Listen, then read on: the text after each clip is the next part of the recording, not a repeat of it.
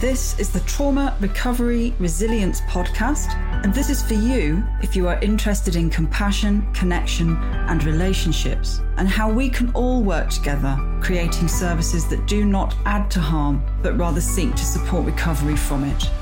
I'm your host, Lisa Cherry, and this is your time to sit back and listen in on conversations that make a difference.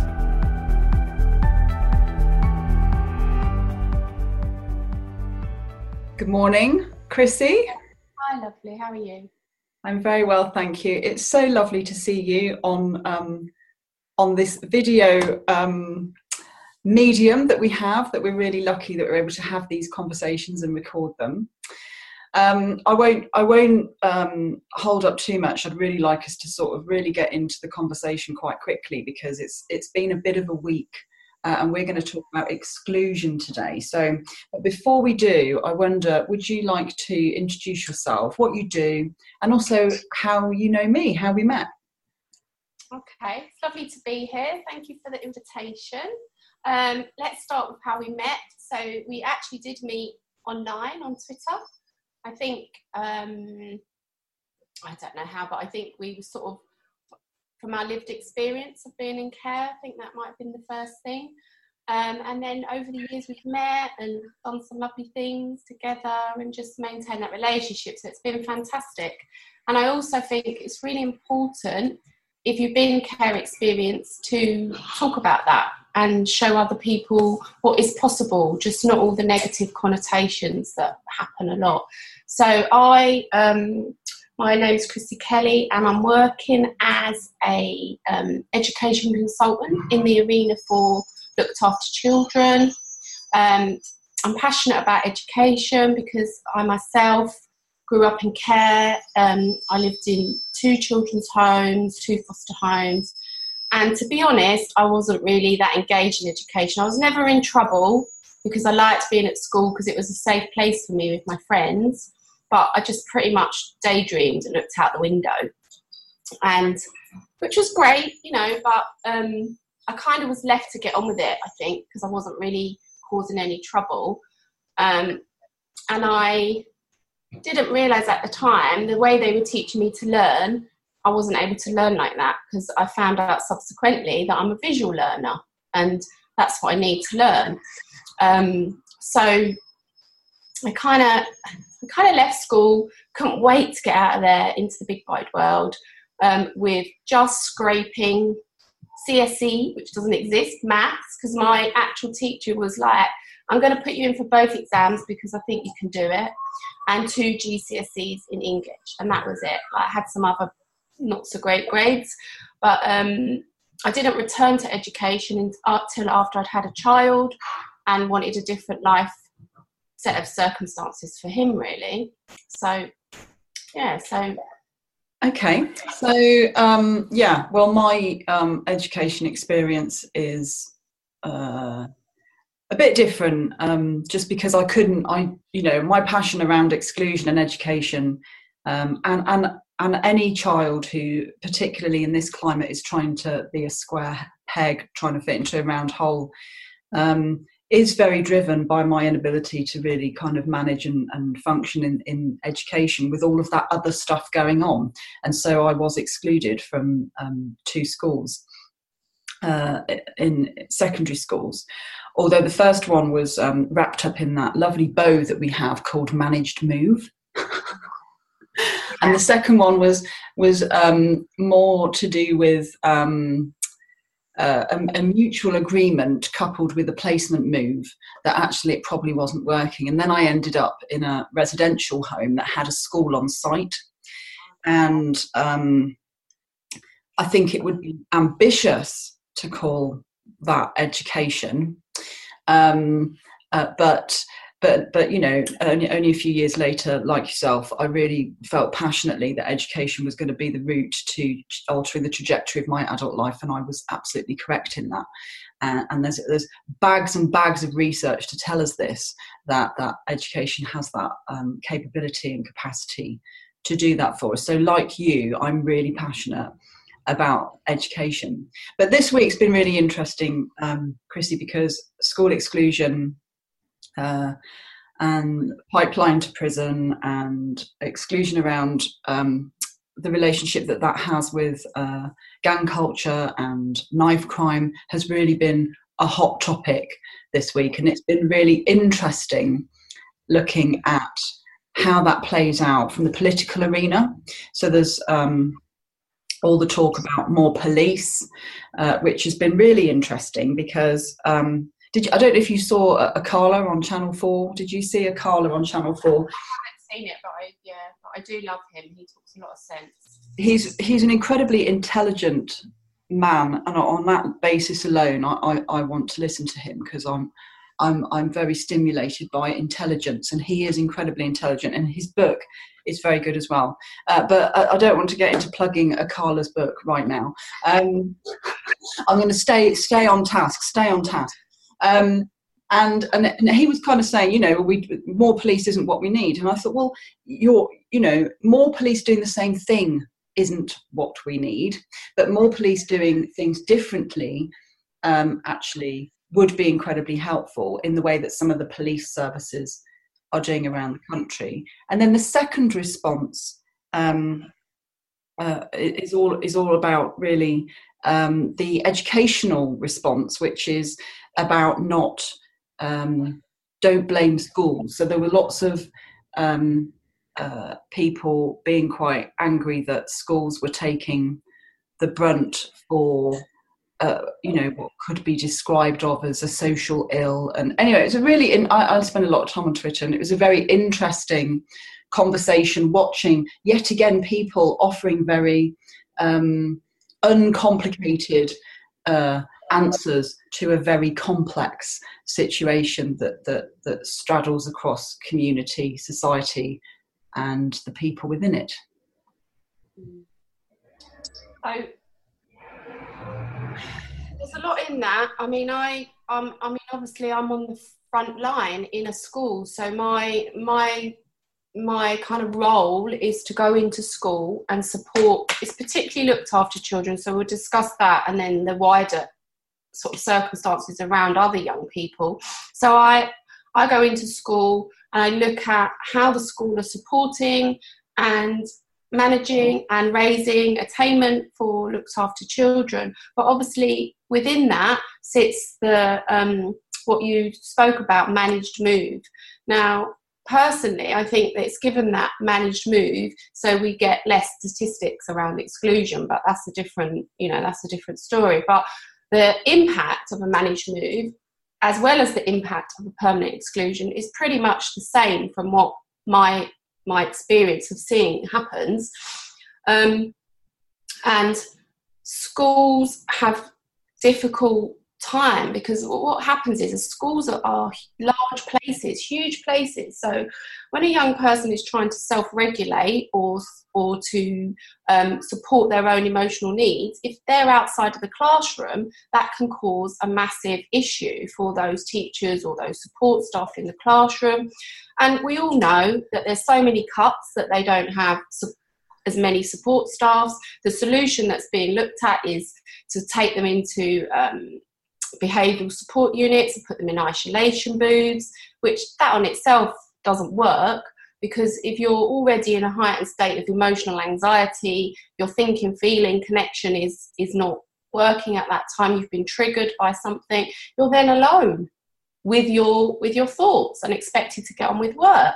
So that's something that needs to be looked at and challenged. I think I don't think that that is a particularly helpful situation for young people to be in. Um, I find it. I find it absolutely um, astounding that we're operating in an educational culture that has those uh, means of dealing with distress and behaviour that we find challenging at people's disposal. I find that frightening that that's where we're at. Um, because I know that there are schools who do not do that. There are schools who don't exclude, they don't use um, uh, behavior modification techniques, they don't use, I, they wouldn't dream. I mean, I know heads who would absolutely just be horrified at the idea of a of a child going into an isolation booth. But as you quite rightly say, it's a lack of knowledge and understanding about our physiology, our development, and how we actually work and what we need.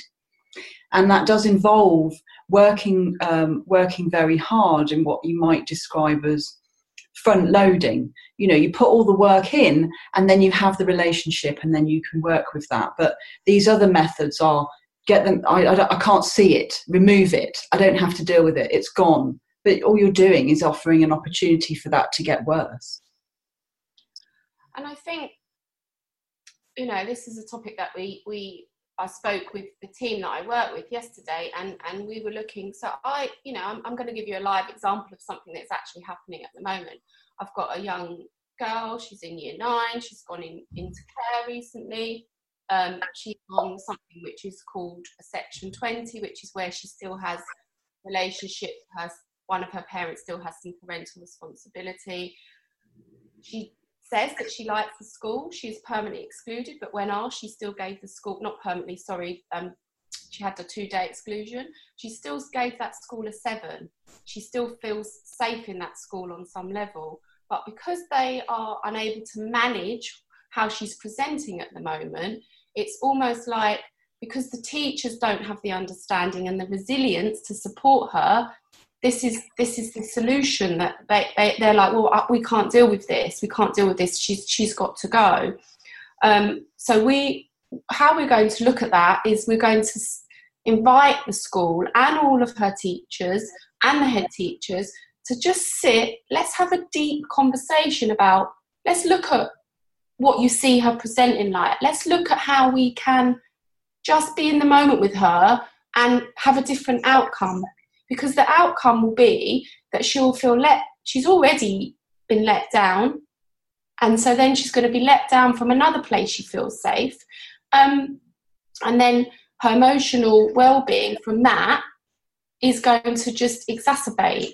And if we meet if we always meet young people from a place of fear when they're in a place of fear it just that's all that's going to happen. We keep we keep being in a place of fear. And you talked also about looking at um, the wider issue of when they are excluded, what happens. So we can say, um, the schools can say, don't blame the schools, but we have to look at the picture of that. If a young person is either school phobic or they're not in school um, because they've been excluded, um, or they've just decided that something else is more attractive to them, where they're they going to be?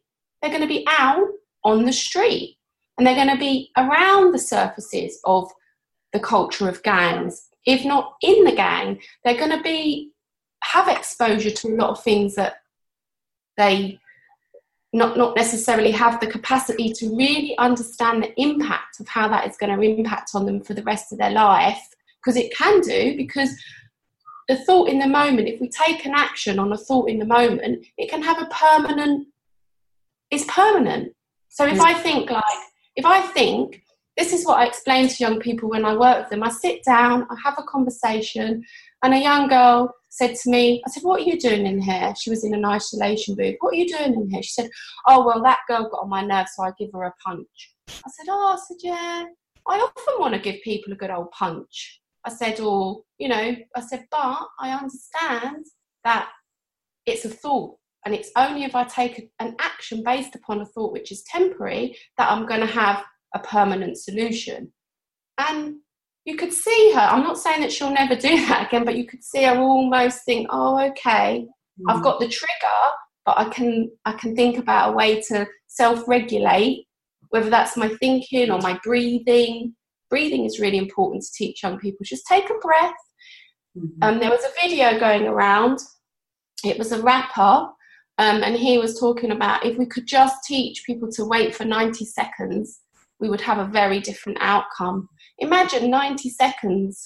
Yes, but we have we have the challenge of the people, you know, often in those in those schools where there's lots of struggles, not being afforded that opportunity to have those conversations as well. Because, you know, it starts with me uh, and it starts with you.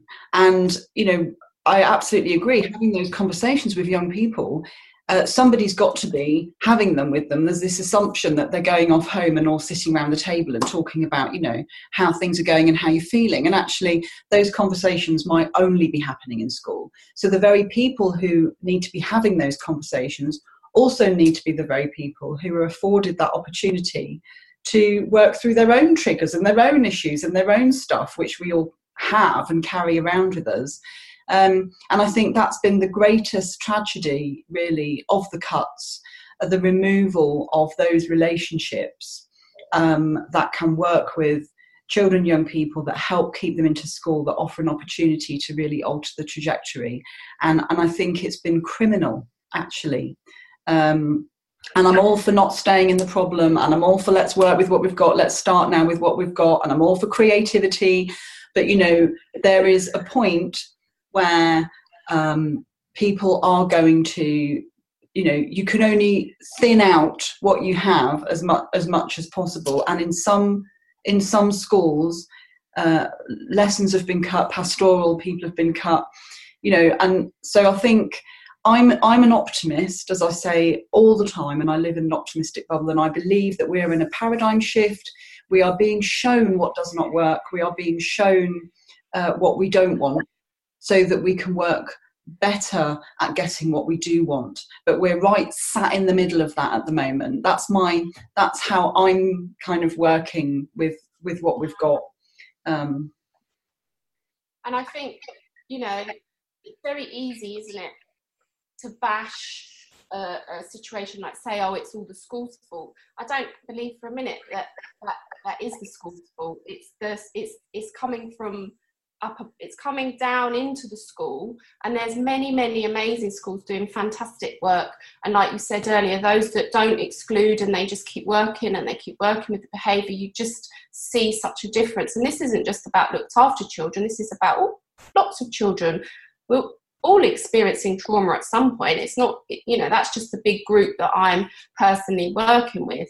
But i think you know it's so important that we look at the wisdom and the well-being of all of the the staff and all of the people that are working. And I'm not just talking about teachers I'm talking about foster carers and anyone that's a social worker or a policeman or anyone working in this situation. And even I had the opportunity to um, work with a group of care uh, care experienced young people and they were talking about um, what was important to them and it was written down and it was recorded on an iPod and then somebody else um, performed it. So it was very powerful. The words were very powerful and they presented it at the Department of Education in front of the um, the children's minister just to you know for the impact and a 15 year old young man was saying what I want more than anything is for someone to look at me, see me, and give me a human connection. Because the statistics and all of the all of the other stuff and, and the words that are bandied about that that's he just wants his social worker to sit down with him or someone in his who's looking after him his foster carer give him a human connection and be able to hug him and for that and the way that that young people feedback that we give them a human connection is we're real. We sit down. We don't. I don't present myself as a professional. I don't even like that word. I just say, listen, I'm here. I'm coming to have a conversation. Can't make you do anything you don't want to do. Let's just talk about that. And it was just. I mean, for me, that's the that's the proviso that we start from. But I can start from there because that's when I'm feeling well and grounded and in a space where I've had an opportunity to take care of myself. But I've invested in that myself. Mm. And that's what needs to be invested in. Because even supervision for people who are working on the front line doesn't seem to really exist. So the work that you do with trauma and attachment is beyond, you know, you, that's what people, those are things people need to understand so, so, and, and see where that's presented in themselves. And the work I'm doing around the thought training, it's like we need for people, there's not one solution I don't actually believe there's there's solutions, and it's something that. But I used to go for psychotherapy, and at that time that helped me. Now I don't want to go back and be in that space anymore, but I don't discount that psychotherapy. It's brought me to where I am today. So I think it, personally, I believe, and I say this, that they're all our children and we all have personal and collective responsibility for what's happening. I absolutely agree. And, um, you know, like, like you've just said, you know, there are many modalities for healing. I, I put a tweet out. Some I spend a lot of time on Twitter. Uh, I put a tweet out a while ago um, that basically said, you know, I wish people would stop saying they've got the solution. There isn't a solution. There's as many ways to heal as there are people who need healing or want healing. And I think also when you were talking about what that 15 year old boy, and let's let's have him in the room with us for just a little while. He was talking about um, the four S's of attachment, which is Siegel's work, you know, um, Siegel and somebody else to be seen, safe, soothed, and secure. And actually, isn't that what we all need? You know, isn't that what humans need to be seen, to be safe, to be soothed, and to feel secure? And if we can't do that in our schools, then I don't know how we can create a learning environment. We've been talking for far longer than um, we were going to, so uh, I just would really like to thank you, Chrissy. Um, I'd love to um, check in with you again in a few months how you've been getting on.